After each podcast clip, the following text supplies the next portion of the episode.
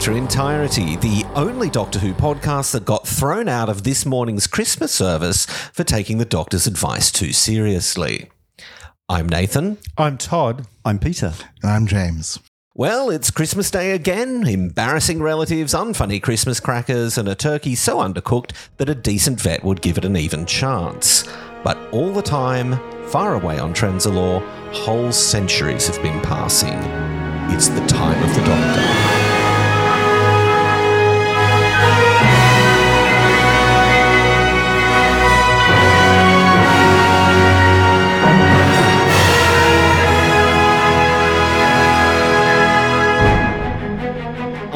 This is another one of those episodes where a lot of people really dislike it a lot, and we're going to find ourselves saying how great we think it is. Is that right?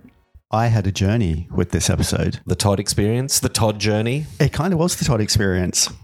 We talked in our Snowman episode about the importance of context to enjoying an episode. And so when I watched this first, I was at home in London on Christmas Day in 2013, and I wasn't blown away by it. I kind of channeled my inner Jeremy Bentham. I was like, yeah, a bit of a curate's egg, good in parts. um, but you know, the roof was leaking, and I think Emmerdale had been tedious, and the chicken was undercooked or whatever. and I just didn't have a particularly good time, and I didn't appreciate it for what it was. But then I went back to it a couple of months later, and I thought I misjudged this. This is pretty good. And then I went back to it a year later. And you know maybe something had changed. Maybe Emmerdale was good, and maybe the chicken was cooked, and the roof was fixed, and stuff like that. But I thought, wow, this is really something special. Yeah, I love it. What about you, Todd? I think the anniversary sort of celebrations overshadowed this. Hmm. So I was very much in the headspace of I loved Day of the Doctor, the Five Doctors reboot, and of course, an adventure in time and space. Space and time. I get it wrong every time. um, and so they were all very much in my thoughts as being just a glorious trio of adventures. And then this came along, and, and you know, I knew Matt was going, and it was sort of like, oh, yeah, I liked it. But it was just sort of like it didn't blow me away. It was sort of like we're just tying off all the loose ends and we're getting to the end. And and I was just a little fanboy waiting for the next doctor really to Did arrive. it feel a bit like sort of the morning after the party? Maybe. Yeah. Yeah. So I just kind of, oh, yes, we're going to have, oh, here are the Daleks and here are the Cybermen, here's the Angels and here's the Sontarans. Here's a crack in the wall. Yeah. and here are the Silence. We're just putting everything we can in. And we don't have River Song. We've got another character, strong female character who the doctor knows who can fly the TARDIS. And I always quite liked it, but it was sort of like, well, I can't believe it's not River Song or somebody else. And so it's sort of like, you know, Matt's not returning. We've got to just wrap everything up. And yeah, so I, you know, I liked it, but now I love it. Ding ding. James? I also had the Todd experience. I think um, You're one of many. it's, it's very popular. um, at the time, I you know, like it wasn't a great time in my life. Like I had just gone through a really rough breakup, and so I think everything I watched on television from that time was coloured by that, and and I've never gone back to rewatch it until last night Wow, okay. because it just was tarnished by a really negative time in my life and and I really really enjoyed it. I yes, I mean I think we all, we all talk about this uh, you know, it's Moffat desperately trying to wrap up all the plot strands from the last few years. It feels like a shopping list, but it's wonderfully directed, gorgeously acted and fantastically scripted. I like it and I think it is much better than most people say it is. But I do think there are elements of kind of Moffat failure mode visible in it. And so I think a lot of the sort of sitcom stuff at the beginning, the voiceover, like papering over centuries with just Orla Brady's voiceover, all of those seem like the sort of thing that you would do if you were kind of flailing to get the script done. Structurally, it's a bit first draft. Yeah, Yeah. yeah, And I think what what's there though is actually pretty great, and I think it needs to be kind of bumped up a bit because this is a little bit like the girl in the fireplace in reverse, where you have Clara has a Christmas day in which she nips back to the planet Trenzalore maybe three times at different times in the Doctor's life, and so the Doctor experiences centuries on this one day, but for Clara it's just one Christmas day, and so. I think it needed to be told from Clara's point of view rather than the doctor's point of view. And I guess it's Matt Smith's swan song, and you want as much Matt in it as possible. Uh, but I do think that it kind of falls between two stools. It isn't quite what it could be. But I think what it is is pretty great. I mean, the plot is all a bit chuck it in and hold the sides. Yeah. Um, but I honestly don't care. That's not what I'm here for in this episode. Um, all of the answers that are given and all of the plot threads that are, has to be said, very loosely tied up, um, don't really matter to me. I'm here for what the episode is for, and that's Matt's farewell. Yeah, I don't think I would have minded if we didn't get those plot threads wrapped up. Same. And I don't quite know what Moffat's doing here. Is he kind of making fun of the desire to have all of this sort of stuff sorted out? So, you know, he makes the silence genetically engineered priests and you know, he has Orla Brady deal with all of the lingering plot threads from series five and six in just one reasonably short speech, which is kind of something that we could have worked out for ourselves. Maybe we didn't really need it. I think it's like the audience. We come to it and we think, well, what about all those plot threads? And then when you're watching the episode, you realize it doesn't matter. Yeah. What you're here for is the emotion of Matt leaving. Yeah, yeah. And so, what the story does, I think, is it boils down who the doctor is just to one very, very simple scenario. And this is what the doctor's life has always been, isn't it?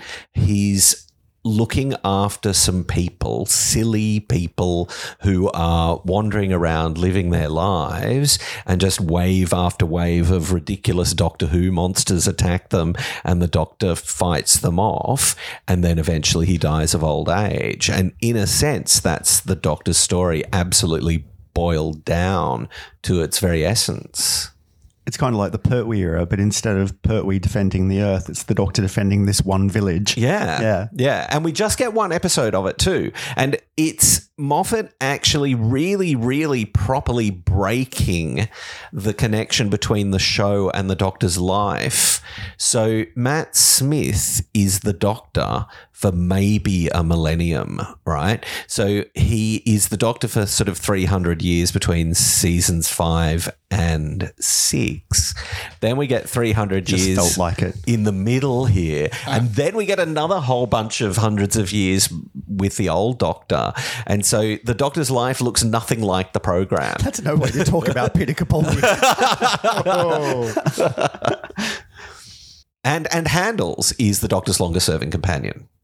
He's Yeah. the doctor's companion for longer than any anyone else at all. yeah, more charisma than Vicki and prettier than Dodo. So Handles is played, can I say, by my celebrity boyfriend Kayvan Novak, who plays Nandor the Relentless in What We Do in the Shadows. Who's your ex, Kamelion? Gerald Flood was my ex. Yeah, and he's terrific. He's really good. It's a very kind of thankless part. But that bit where he dies, you know, waiting for the dawn, is actually so great. It's got more impact than Adric. Yeah, it's really good. It's because it's Matt.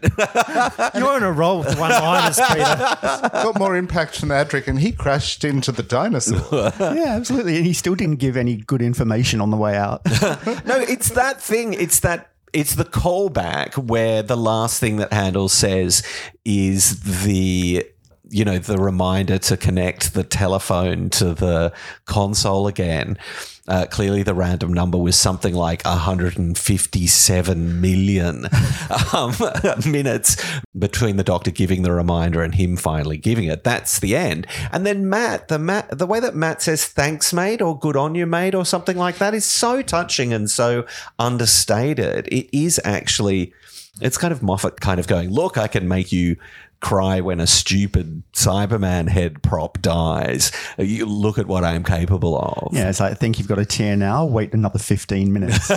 yeah, yeah.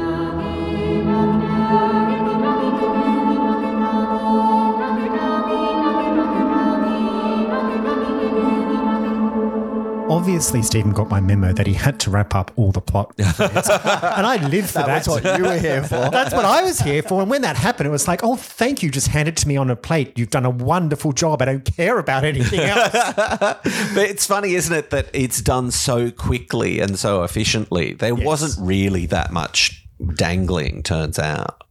no, but I mean, I guess in the whole episode, you've got all the, the big monsters. Yeah. And again, Steven's not really interested in them.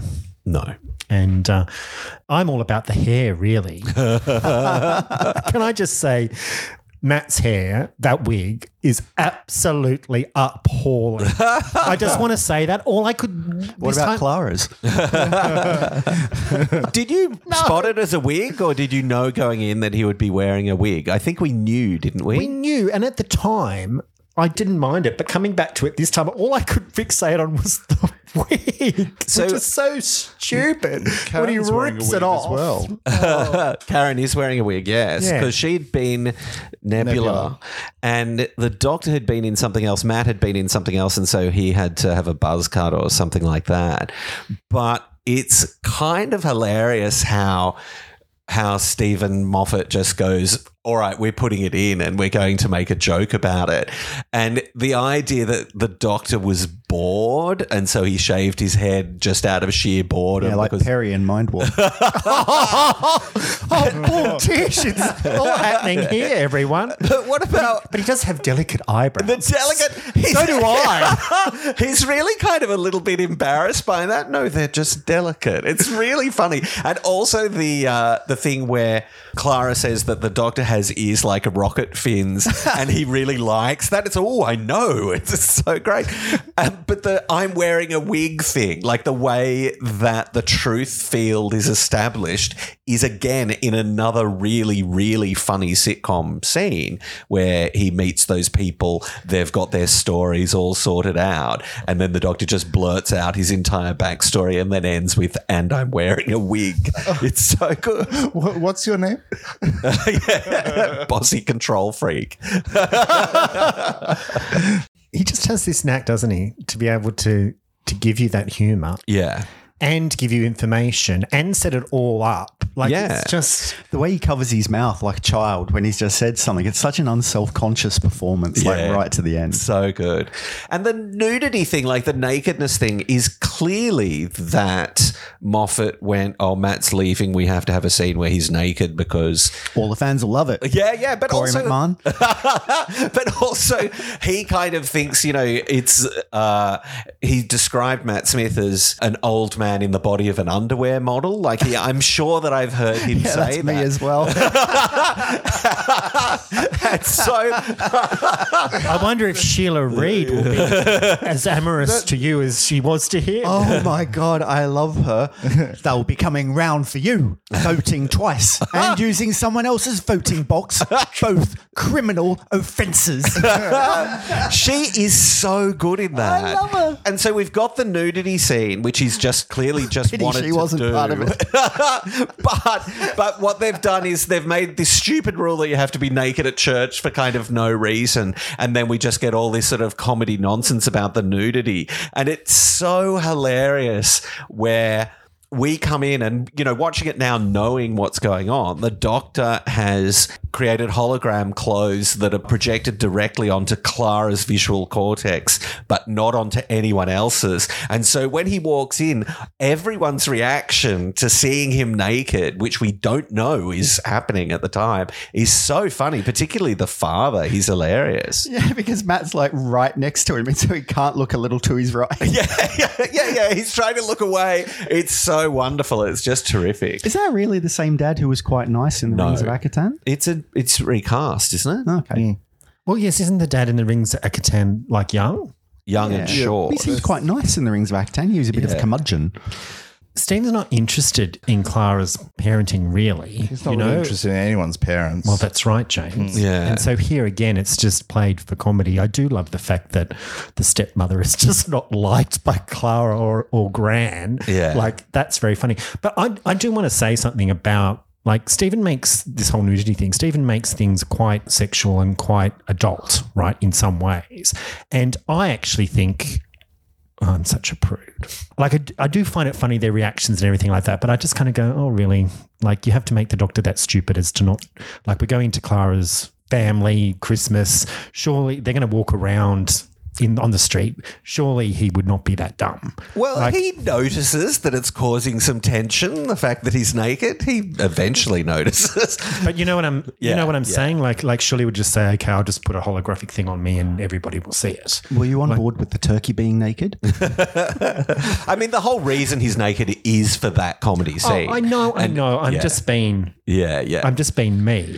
No, right? no. But where I just kind of like, I just think it's a bit naff. Like, and I, and I, and I kind of a bit over it. Like, I just kind of went, oh, we have to have a comedy Matt moment where he's like, oh, all goofy and all that sort yeah. of stuff. It'll be over quite soon. Do you know what I mean? Like, it's Yeah, yeah, that's nearly right. done. So I'm just being a bit negative for a moment, but I do find it quite funny. Like, Do you think Pertwee's doctor would occasionally just get up in the morning and forget to put clothes on while he was Well, the thing was, Earth? when he's in that shower and Spearhead from space, he's fully clothed. We just don't know.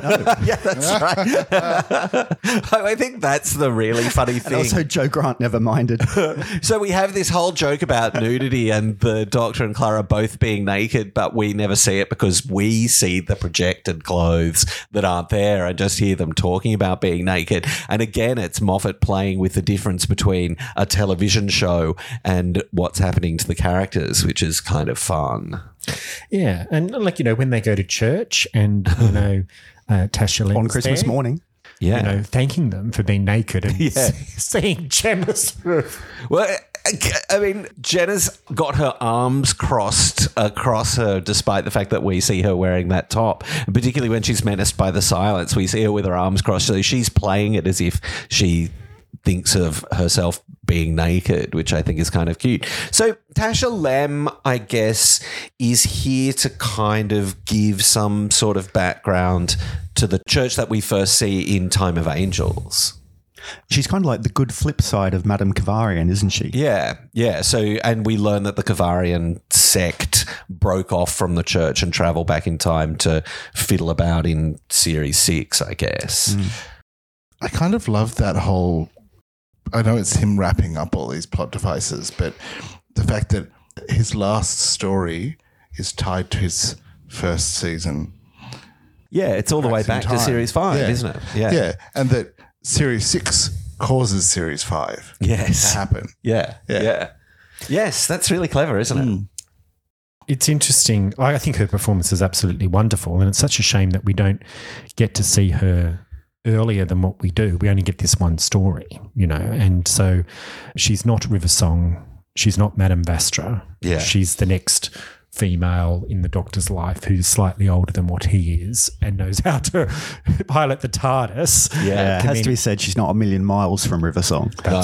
And there's, there's sexual tension between them. Isn't Oh, there? definitely. Well, yes, certainly. And, Yeah. and is it all Hey, a babe. is it all a Brady? Yeah, Orla Brady. I've seen her in something recently. I Yeah, thought- she's in Star Trek Picard. She's the Irish Romulan in Star Trek Picard. Yeah, she's only she's only twelve years old. She's against aging. she's fabulous in that. That's what I saw. Yeah, right? yeah. yeah, yeah. I kept thinking, where have I seen you before? And then when I went back to this, Yeah. yeah.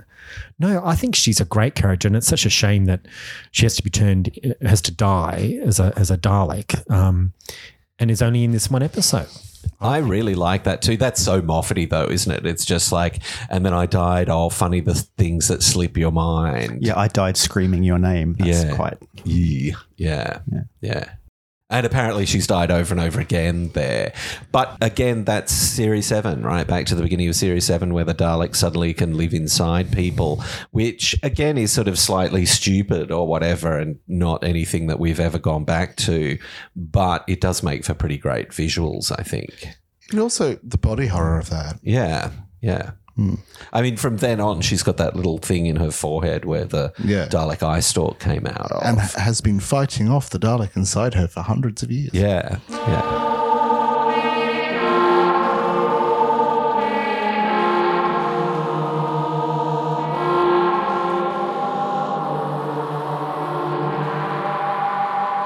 We talked about the structure of this episode earlier, but I quite like the fact that it starts off quite plotty and quite light and fun, and kind of gathers melancholy as it goes along. Um, and so, by this, you know, that first scene with the church is really played for laughs with the Doctor and Tasha Lem. Uh, but when you come back, suddenly, as you said, it is body horror and it is quite grim, and it feels like the episode's stakes are getting higher. And for me, it's a journey through this episode. It starts off as your regular Christmas episode, and then it becomes something much deeper and more affecting. I think that the invention of Trenzalore was a really, really great one. And it is completely tied up here.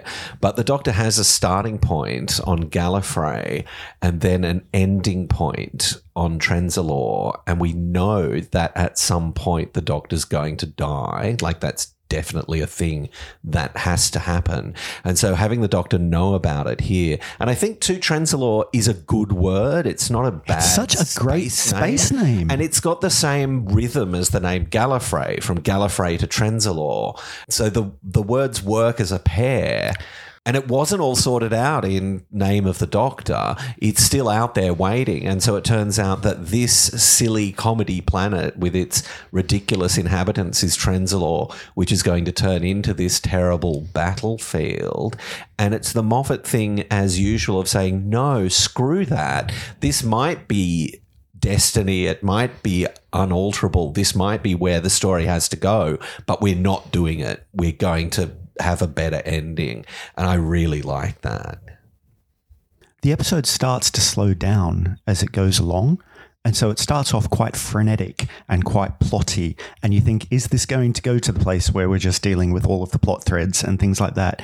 But it goes to somewhere completely different. The weight of what's about to happen kind of bears down on the story mm. and it sort of narrows its focus down to the doctor and Clara and then eventually just to the doctor. And there's something quite beautiful about it. Mm.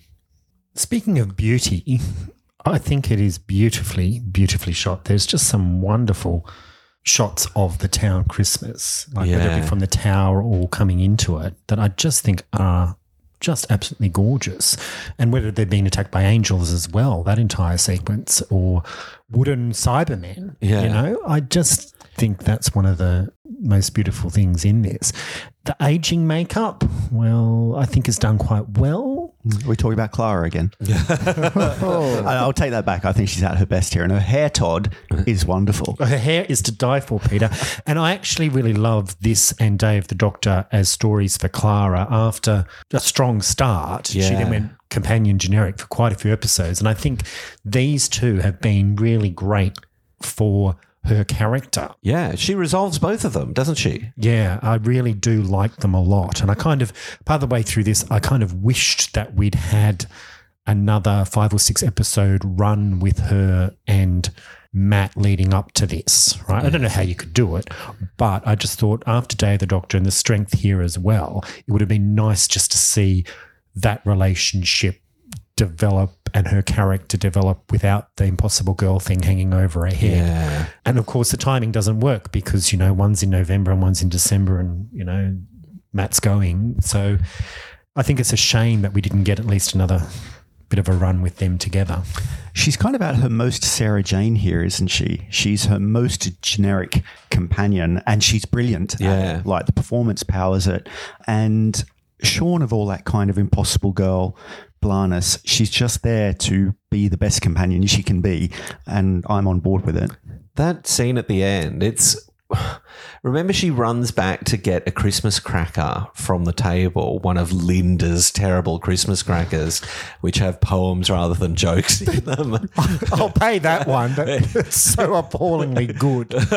so good. Um, and then the doctor is so frail that he can't pull the other end of the Christmas cracker, and she. You know, grabs his hand, grabs his end of the cracker, and helps him to do it. And all of that, like the aging makeup I don't think ever really works properly. But because Matt's performance changes 300 years later and then at his death, like they're quite distinct performances. And because Matt does that so well, I think that helps sell the aging makeup, which I'm not a big fan of. I think. Absolutely. I mean, it's a tour de force from Matt. Yeah, yeah. That was so great. Yes, the change in his Yeah. performance throughout the entire story and just little moments like even when Clara comes back hugging the TARDIS and, and that moment with them in front of it where they appear to be crossed and then they're not, you know. Yeah. It's beautiful. And that line, no wonder she's late dragging you around. We, we should think ourselves lucky though with this makeup because we could have got uh, CG Dobby Doctor again. Yeah, yeah, yeah. Oh, oh, look, it's very old. the, well, even the Tennant aging makeup in that story is much worse than this aging makeup. Tennant's not as much of an aesthetic old man as Matt is. Yeah, it's also he's sort of shriveled and weird and like impossibly old and stuff. And this is just Matt dying of old age. And I think that's another interesting take as well that the doctor just lives on until Christmas is safe and then he can die. And so choosing to have him die of old age. Like, did you ever have one of those sort of mental lists? You know, it was like, well, uh, old age and then sentenced to regenerate by the Time Lords and then spider radiation and then falling off the. You know what I mean? Did you ever have that? Only ever in my head. and then it's kind of like where he just dies of old age defending this thing. He defends it for all of his life and then dies. yeah, we hit the end of time, and my fanboy went, What? Dying of radiation twice? Then It's simply not allowed. I really like in this the throwback to one of the most affecting moments in series one, which is the doctor sending Rose home against Yeah. her will. And that packed a gut punch in Parting of the Ways. And it does it again here twice. twice. She's so thick. and it hits differently because, well, yes, she falls for it. Yeah, yeah, yeah. it hits differently because Clara thwarts the first attempt. And then she and we get tricked again Yeah. the second time. You're not expecting it. And when she walks outside to see the tower block, it just, it really hits you. I think that's one of the tower blocks that was used in series one. As Yeah, I think that's the parting of the ways fake uh, Rose Tower block. Yeah. Yeah, it was it was one of the ones that was used for the Powell Estate. Yeah. Yeah. And that line, I will never send you home again. Yes. Yeah. Yeah. She makes him say it, And and he just lies to her. Well, he's not lying. He's already done it. yeah. Yeah. Yeah. yeah, But you're right, Todd. The episode looks absolutely beautiful. That location is amazing. And there's a really good look to the whole story. The costumes are great. Mm. So all the, the inhabitants of Christmas look really great and not in, you know, they could have been in space overalls, but they're not. They, it's got a really distinctive visual style, this episode. It's a little bit like a Christmas Carol. I think it's sort of slightly Victorian. Stylistically, yeah. Yeah. Yeah. Yeah. And we even get child actors, Barnable. Barnable, who's pretty good. He is okay. That's a great name. It is, isn't Barnable. it? Is Barnable a reference to Twelfth Night? no, I think I think it's a reference to Barnaby Edwards. I think that's it. I think it's just sort of changed the name Barnaby or Barnabas slightly uh, to make it a sort of Bob Holmes kind of space name. I think. which are often the best space names. Oh yeah, no, absolutely. Well, like Trenzalore, you can imagine Holmes coming up with Trenzalore um, because it just has a real rhythm to it and seems like a real word. This episode just wouldn't have been the same if, you know, the doctor died on Ranskoor Av Kolos. you know? exactly.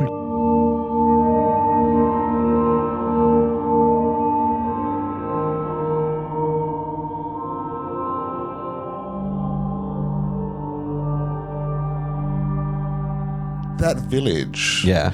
is um, it's mostly real. Wow. Okay. It's, it's a what do they call it? Like a fi- FIBUA, a f- fighting in built up areas training facility from the Cold War, Oh wow, um, based on a, like a German village. wow. So when you say that, do you mean like a, a fake town that soldiers storm to practice for real towns? Yes. Oh, I see. Yeah. And it's interesting you say that you enjoyed the angels in the forest. That's Puzzlewood from Time of Angels. Oh, okay. Uh, and the Flesh and Stone. the forest in the in the middle of the Oh, yeah, space. yeah, yeah, Yeah. Oh, I remember our really interesting discussion about whether that was studio or location. It was location. They took the door out on location to the wood. oh, wow. Yeah. So it really is a sort of greatest hits thing. And I think that that's okay because it's not just cheap. It's not just, oh, here are some set pieces that we've done before. It is, this is what the doctor's life is like and what he does. And I think that's absolutely the perfect thing to do to celebrate the end of an era.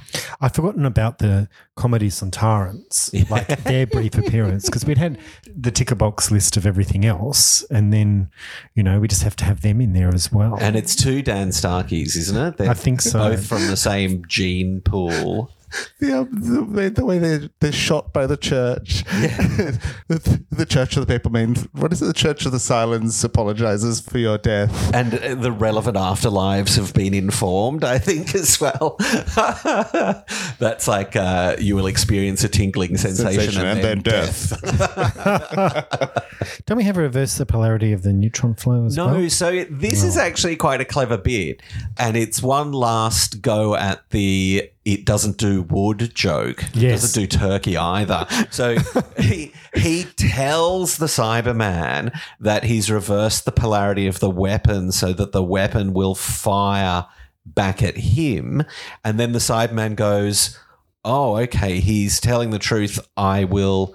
Turn my weapon around again. But that's when the Cyberman actually turns the weapon to face himself. So he tricks the Cyberman verbally into blowing a hole in the middle of himself. He doesn't actually do anything with the uh, sonic screwdriver because it doesn't do wood. I think that's sort of cool. And I think the wooden Cybermen are just a brilliant visual, and why not use them here? Moffat likes doing different things with Simon, doesn't he? So he had sort of, you know, the, the snapping helmet from um, Pandorica opens and just the arm that was crawling around by itself, and now they're wood. Yeah, Is that a very nice way to talk about Karen Gillan? yeah. no, no. Sorry. The crack in the wall is back. Yeah, and so we now know that that's been caused by Madame Kovarian. So she sets Series 5 in motion, and it's the destiny paradox. It's exactly what the people in Day of the Daleks experience that their attempts to thwart something actually end up causing it. And so it's the one crack that's left. Yes, which on the other side of that crack is Gallifrey. Yes, Yeah. which is why Ken they, Bones. what? That's why Ken Bones is doing the voiceover. It is. It's Ken Bones, Who's Ken Bones? The general from Day of the Doctor. Oh my goodness. Is it? Yeah, uh, who will then show up in Hellbent Yeah. Yeah. Heaven sent, hellbent. and regenerate into T'Nia Miller. Yeah, wonderful. So that's interesting, isn't it? Because now what is at risk is that the Time War starts again after he fixed it. Is it?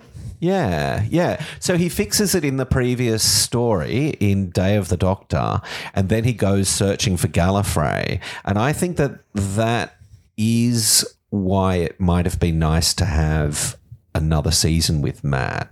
Searching for Gallifrey. Yeah, because that looks like where we're heading. Oh, because Handles says the planet's Gallifrey. Therefore, Yeah. he's sensing the crack or Gallifrey behind in the other realm or whatever Yeah. it Well, happens He to be. sends the message is from Gallifrey, so he Yeah. assumes the planet is Gallifrey because the message is Gallifreyan. And come on, we've got the the seal of Rassilon from, the Five Doctors. You know, I just think all these tiebacks, like not only from this era but from way back, it's very fanboy and it's very clever. And we've said it's a shopping list, but the structure of it, all the lines, everything leading to this point is just brilliant. I think as well, they could so easily have made the Seal of Gallifrey look completely different. And it does look better than it did in the Five mm. Doctors. The ring of pearls around the That's the ring of outside. pearls around the outside. Like it's still supposed to be the same prop, and he does steal it from the Master in the Death Zone on Gallifrey. It's such a perfect reference, and it, they could have stuffed it up. They could have Metebelis 3'd it.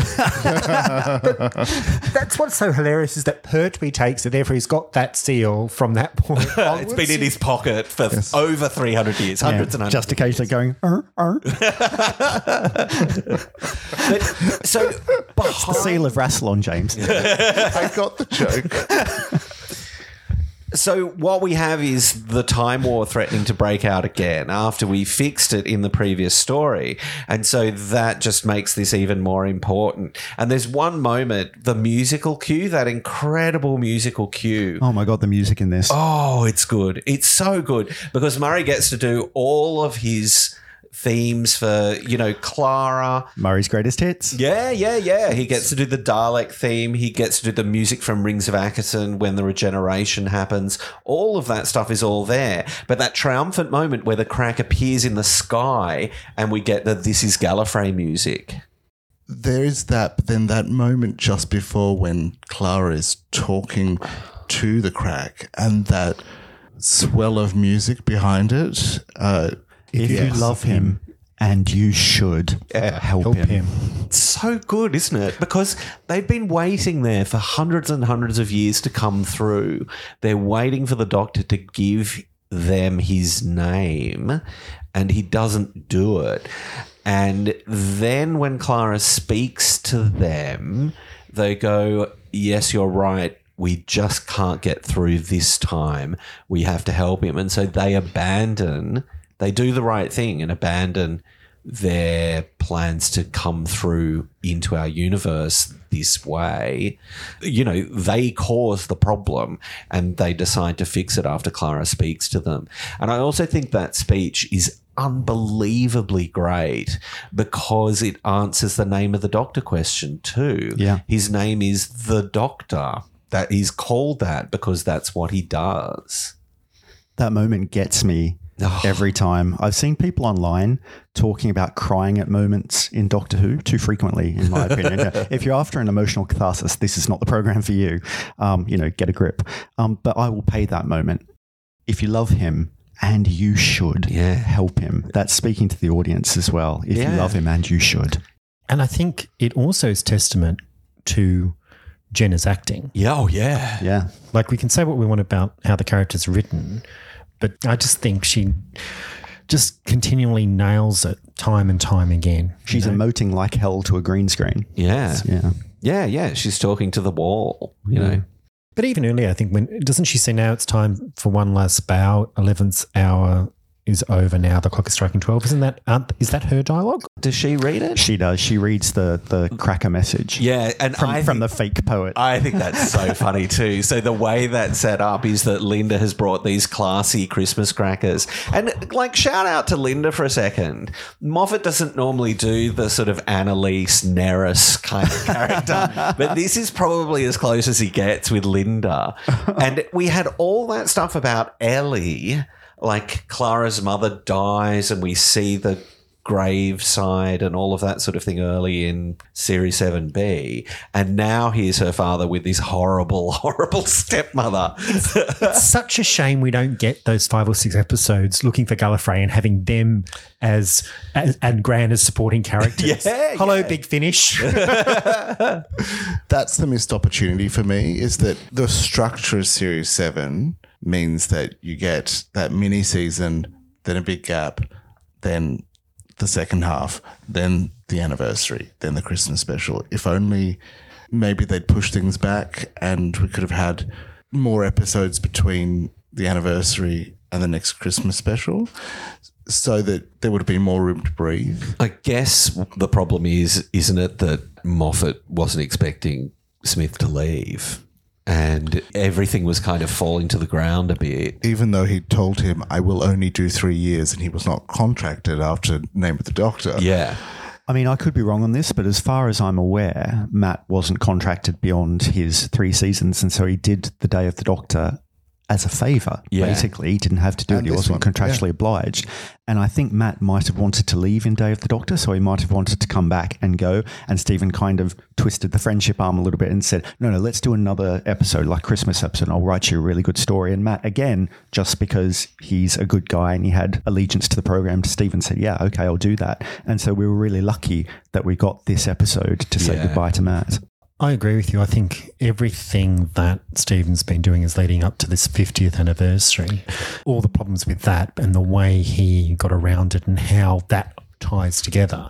And we've mentioned like this is, well, Nathan, you talked about the fact that there's kind of Moffat failures within this and this could be a first draft, but even if it is a first or second draft, it's still quite amazing how he can then leapfrog onto this and bring all of this stuff together for Matt, for everybody, and do it in a way that I think perhaps only he or even Russell can do, you know? Yeah, I mean, I think he does a better job than Russell does because I think Russell, in the end of time, parts one and two, is running on fumes at that point as well. And both Moffat and Russell can write really great stuff under really trying circumstances. But I have to say that I like this a lot more than I like the end of time. And I like the end of time quite a lot more than other people do, I think. If this I is agree. your first draft, Yeah, I mean, I, first draft. I think, I think, yeah, I think there are the sort of things that that disappear, like artifices like voiceovers and stuff like that. I don't know. But what I'm saying is, if this is a, a rush job, uh, written written at the eleventh hour. You're struggling to to get this out in time because you're running on fumes, and you've had all these production problems. It's still bloody good. Oh yeah, yeah. You're, like that's a testament to his ability as a writer. It's Sandifer's thing about how. Bob Holmes could write Doctor Who in his sleep, and, And frequently we know did. that because he did. and I think that that's the same thing here. Moffat's written more Doctor Who in his sleep than uh, Well, Holmes ever did. he hasn't quite reached that point here, but he will reach that point in Capaldi's second season where he's written more Doctor Who than anyone else. So I'm not willing to say that this is the best thing that Steven Moffat has ever written. Comes close in parts. But I think what it is is the most heartfelt thing. Um, it's not only about his love affair with the show and the Doctor, as well as Clara's and ours, but it's informed by Steven's friendship with Matt, and he's kind of his his disconsolation at losing him from Yeah. Doctor Who, and because Clara feels the same, and because we in the audience feel the same, the episode kind of transcends your typical goodbye to a doctor. It's about growing older, and it's about change being the only constant. You know that line: "We all change. Uh, Yeah. We're all different people through our lives. Um, that's okay."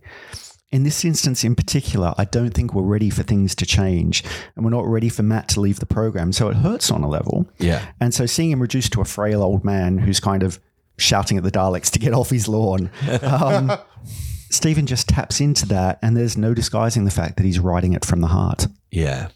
It is that here is the doctor living out his life, fulfilling his absolute mission statement, and and just getting the essence of the program happening in the story. there are moments in that final speech from Matt where it feels like he can't look at the camera because he's on the verge of tears. That weird thing where he moves his hands around, like he does some very strange, he makes some very strange choices in that final speech. And I think they're great. There's a little pause there before he embarks on the very final bit of the speech where he just kind of looks at Clara. It's like he's gathering his strength to Yeah. deliver those last lines.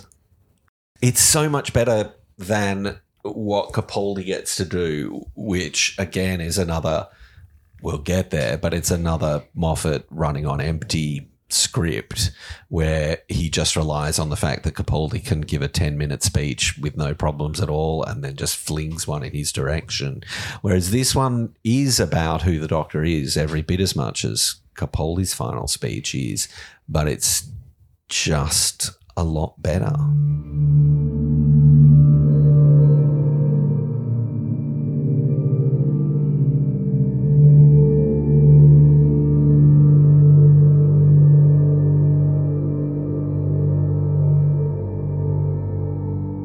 Then we get the regeneration energy is like an atomic bomb, bigger and better than ever before. Well, he's been holding it in.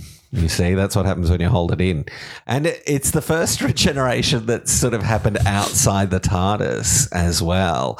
And I think that's really terrific. It's just this tiny breath, isn't it? He takes this, it's this little breath, the crack opens, we get the music, that little sort of tiny wisp of regeneration energy. And then it suddenly, it's like lava pouring out of his arms. It's so tremendously great. Well, that's because he got topped up with a fuel that he didn't actually need. No, no, uh, I refuse to. No, that's that. not canon. So it's that you know whole new cycle of regeneration. That's something that we haven't talked about either.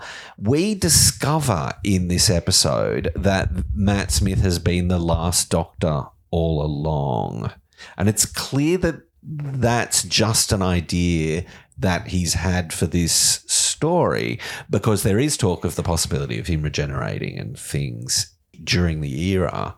So here we've decided that all along the doctor has known that this is his last go at things. because we've got the War Doctor and Ten a At another generation, vanity issues. and I think that's genius. I think that's so good. So making the doctor dying of old age, like this is the doctor dying. It's not just, oh, Matt Smith's doctor will just regenerate and it'll be different. This is him facing death in a way that Tennant wasn't. Remember, Tennant had to give us that gloopy speech about how you die and then another man saunters away in your place. Here it's real, actual death that he's facing. But the other thing too is, as, as fans, like if he just regenerated, then you'd be going, "Oh, well, this is the last Regeneration. gener- That's it." So is that going to be sort of looming over the series or the Doctor and all of his moves for the next, you know, couple of years? This way, it's just sort of, well, yes, this is the last one, and now we've solved that problem. He's got a whole new cycle. Boom. Yeah. In fact, Russell sort of half heartedly tries to solve the problem in the Sarah Jane adventures because Clyde, I think, asks Matt Smith's doctor, is it Matt Smith's or Tennant's? He means Tennant's, both of them. Yeah. Um, how many times do you get to regenerate? And he says 506 or something. And, you know, the 12 regeneration limit was a throwaway line of exactly the same type, but it's stuck and everyone, you know, it happened during a. Bob it happened Holmes story. well, it, it, so it's in Deadly Assassin that it comes up, but then we move to a version of the program that's in love with its own mythos, and so it turns that Bob Holmes throwaway line into you know an inviolable canonical rule. Thanks, Ian Levine. Yeah, and so it's nice that that goes away here. We don't need it anymore. And this is fan wank kind of done correctly. Yeah. It's something which, you know, it's just fan law, which the wider public wouldn't care about and which we really shouldn't care about, but it becomes integral to the episode and it becomes part of the dramatic thrust of the episode. Yeah. Well, I mean, it is the fact that the doctor is living out his life. He doesn't have a regeneration ahead of him. He's staying in Christmas for hundreds of years and he doesn't get to turn into someone else and walk away once the problem's solved. I've had Christmas days like that as well. Maybe this should have been called the 12 Regenerations of Christmas. well, it was originally going to be called Twelfth Night. No, well, I think that that should have been what Capaldi's final episode was called, too. I was slightly disappointed by Twice Upon a Time. Yeah. Although that's nice. Uh, this is such a lovely bookend to Matt Smith's era. It would have been nice if it was 11th hour, 12th night. Yeah. Yeah. Yeah. Yeah, that would have been nice. So I think when you were saying earlier, Nathan, about um, Capaldi's regeneration can't really stack up to this one, I think making any comparison to this regeneration is pretty much a difficult thing to do. I think this might be the best. And it starts from that moment where the doctor's on top of the of the church tower. And then it all quietens down we're left in the aftermath. And you've just got Clara with a lot of trepidation kind of picking her way towards the TARDIS and going inside. And we share that trepidation. We don't know what we're going to find. No. Um, and like you can feel it swelling up inside you because you know that you're approaching the moment of regeneration. And I don't think we've ever had that kind of that emotional catharsis. Maybe Planet of the Spiders in the mm. classic series when the TARDIS reappears and Sarah Jane and the Brigadier are there. You know the moment of generation is coming and it's almost unbearable. It's interesting because, like, you know, as they shoot it with him walking up the stairs in the TARDIS, like, I just expected it. I thought, well, Is that it might Matt be Cap- or is it Capaldi? Like, I mean, surely Is That it is energy- it going to be Matt in the old age makeup? Is it going to be the Matt we know? yeah. that energy's happened, like based on what's happened twice before, then he should should have changed. So when you get that coda scene with him, you know, saying his final lines and then looking at the vision of the fake young Amelia walking around, Yeah. running around where because Caitlin's a teenager. teenager and she's too old. Yeah, so she's it's like so it's like she's too small and she's too thin for that. And Yeah. I, I, don't- I, every time I see that, I kind of go, mm. I, I, I it just, it, I just go, mm, could you, could, could you have got a different child actor who was a bit more Or just shot it slightly differently. same body shape? Like it just annoys me. But, but then looking up and when Karen suddenly comes into shot, like, I mean, that just got to me yeah. totally. It's funny. Do you think that we have Matt Smith in aging makeup so that when Matt regenerates into Capaldi, we're not kind of sort of horrified by the fact that he's suddenly aged 30 years? Nathan, I look in the mirror every morning, nothing horrifies me. I don't, Old man hands. When did that happen? Um, yeah, so I, I like I think that the decision he makes is right that he gives Matt a final scene without the aging makeup so that he can just be the Matt that we know. Yeah. That he has some throwaway line about how it's a reset or whatever, like who cares? It's space reasons and we just deal with it really quickly. The real reason is that we allow Matt to die of old age. We allow his doctor to die of old age. Then we get the Matt that we know saying the farewell speech. And then we suddenly get Capaldi. but we get Karen, we get the bow tie coming off, you know. It makes a sound, not a diegetic sound, but it's a sound in the music when he pulls the tie off and drops and then it. falls to the floor. Yeah, it's so good. all of his instincts are right Yeah. in this regeneration scene. It's just it's so gorgeously written.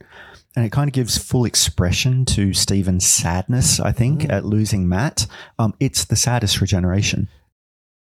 If there's something that can be said about the production of this era, this this early era with Moffat is that it was a family production. You know, like he evidently got on very well with his leads. You know, like Yeah. Matt, Karen, and Arthur and Steven were like really, really close. And really, the show that he created in 2010 has been dying. And I Yeah. don't mean that in a negative No, way. no, no. like Again, it's like the ca- Pertwee era. It's kind of being stripped away yeah, bit. exactly. This, this, this is an analog to to season eleven. Really, um, is that that version of the show has been dying for the last season. Yeah. like this has been a really drawn out kind of stripping away of these piece characters. Yeah. Yeah, and and yeah, Yeah, we've lost River Song most recently. We even lost, like, you know, the TARDIS console room that we knew, even though this one is better, you know, the bits being taken away. Mm. Yeah. Yeah, maybe that's it. Maybe that's why the closest analog is the is the Pertwee era because the Pertwee era is the only era of the show with that expanded regular cast and a home base. It's the only era of the show that has enough that you could gradually strip it away and still have a functioning show. And when I said earlier that I think this is the saddest regeneration, the only other contender, as I said, I think is Planet of the Spiders, Yeah. and it's for the same reason. Mm. Very true. And then you you get um, Peter appearing, and and I think that he looks really old. I actually think, and haggard. like I really think he's badly lit in this. Like I just think he just looks washed out and appalling, and and he actually looks better later on in his run than oh. at this point. I don't know if it's the lighting of the TARDIS or, or what, but when I watch it again, it's like, oh, good grief. And I love him, but I'm thinking, what are people going to think about this going from a really young, hot doctor and having two young doctors in a row suddenly to somebody that is your grandpa he's fifty five. or closer to my age? it's, it's, I mean, that's a, the the often cited fact is that he's the same age as Hartnell was when he was cast as Doctor Who. Um, I agree. Like he he he. It's not just the contrast between a twenty-something-year-old actor and and a fifty-something-year-old actor. It's it is badly lit. He looks so much better in series eight, Right. Yeah. and that's not an ageist thing. Like I just think it's it, it, there's something going on with the lighting, maybe All the it's- makeup. or the makeup, or they didn't have time. It was it was a rush job. I have to say though that I really like it. You remember when Davison turns into Colin Baker and it happens just like that like he's lying down and he's Davison and then he's he sits up and suddenly he's Baker. Yes, you're right. That shocked me Yeah. so much at the time. It's like, boom. Suddenly I went, oh, that's Yeah, it. yeah, that's yeah, the change. Yeah, yeah. Because we'd had all of that stuff before. We couldn't do another one of him standing there with stuff pouring out of him again because we already had that to destroy the TARDIS. So having the Doctor just kind of fall out of frame and then suddenly suddenly look up and it's Capaldi is so shocking and so funny, I think. with his attack eyebrows. Yeah, yeah. It's off putting. Yeah. Yeah. And I think it is deliberately Oh, the yes. same way that Colin Baker's initial appearance is meant to be off putting. But it gives you the right energy for Capaldi's first moments because Yeah. he's really intense and it would be difficult to go to that from a lying on the ground energy pouring out of him. You need to snap into it. Yeah, yeah, and it is really funny. I'm not sure about the kidneys line. I think it is perhaps a. I trying a read bit too somewhere. hard. I read somewhere that those lines were improvised. oh, really? Yeah, which, which seems strange. Surely Yeah. you wouldn't just leave your leading actor to improvise their first lines. But the the can you fly this thing like ending it that way, and just the shock on Clara's face at what's just happened. which we will be discussing in the future. We will. That's right. but it, I mean, he, you know, everything is set up here. You know, um, Clara walking to the TARDIS and finding the phone, Yeah, yeah. Hanging the phone up. hanging the phone up. Oh, and he must have fixed the phone when Handles said, That's right. "Yeah, he's fixed the phone." So there, there's, you know, Steven is clever, and Yeah. there's things in this that, Will pay off next time. and that's what I like when there's little things like this, rather than suddenly out of the blue, having to retrofit things into plot.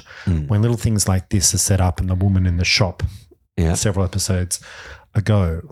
Moving forward, there's going to be a payoff, and and I like that. You know, You know, Steven is sometimes labeled a clever clogs writer. Um, and actually, like you said, Todd, he's just clever. His detractors try to make out that he's kind of a bit cynical and a bit plot twisty, and that's his thing. And he can be. He is Yeah. those things. But here he's those things, but he's also kind of genuine and rawly emotional. Mm. And I think that's what powers this episode for me. It's what makes it one of the best.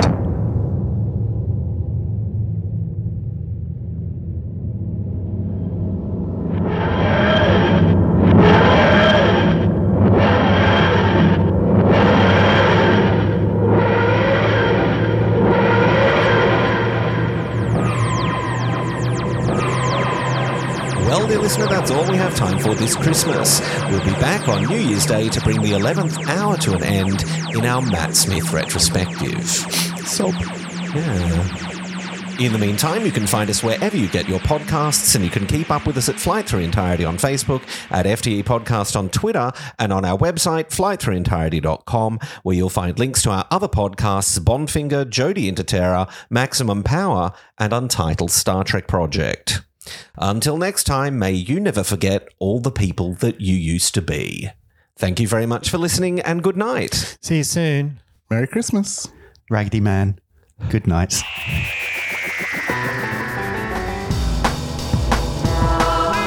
Was Flight Through Entirety, starring Todd Bilby, Nathan Bottomley, Peter Griffiths, and James Selwood. Theme arrangement by Cameron Lamb. This episode, To Have a Better Ending, was recorded on the 11th of September 2022 and released on Christmas Day. Thank you, dear listener, for joining us this year.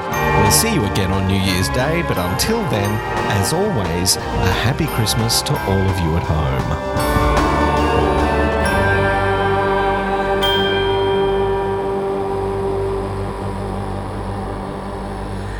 I'm going to press record. That way we have to talk. the uh, the tag is uh, you talking. No, you talking like I think Brendan says because there's two grandfathers in Rings of Akhaten, right? And oh, most gracious. exactly. Well, because the doctor mentions that he's a grandfather, and yeah. then there's grandfather, and um, and Is there a Susan joke in there somewhere?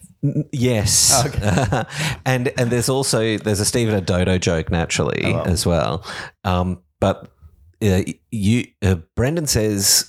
Uh, but the doctor's a giver, not a taker. And then you repeat it in the most appallingly uh, rude way. And then we then we go back to talking about Miss Kizlet's badge. I have no memory of this. well, Miss Kizlet's badge was nearly the title of the uh, Bells of St. John one. Brandon Because you, completely innocently goes, if you look closely at Miss Kizlet's badge, and I'm like, oh, what? yes, when I was listening to that, I went, "Oh my god!" that was nearly the title. There was, a, there was a lot that you cut out after that, wasn't there? Uh, I did, yes, I, I did tone that down. rude, yeah. Somewhat. Yeah, we were very rude. Which makes it really funny, James, is that you're expiring in the background. You're going, oh no. Which It's not usually the way I react. I also talk about the Pan Babylonians, that they're Babylonians, but they're not very picky about who they have sex with. Uh, we have fun. All right. Fun. Oh, this is Rings of Akhaten, just to say. Time of the Doctor. Directed by Jamie Payne, Yeah. who did Hide. Yeah. We, we also slam Hide Yeah. in that, that episode. Time of the Doctor's well directed, though. Yeah, yeah, yeah. Very well directed. Yeah. I think Hide looks pretty good. Yeah. It looks if only something was happening. Boring. Yeah. Um, I'm tentative about saying this, but uh, just put it when you pick that up and put it down, make sure no one's talking. Oh, no, no. Yeah. I was probably not going to actually drink more of it.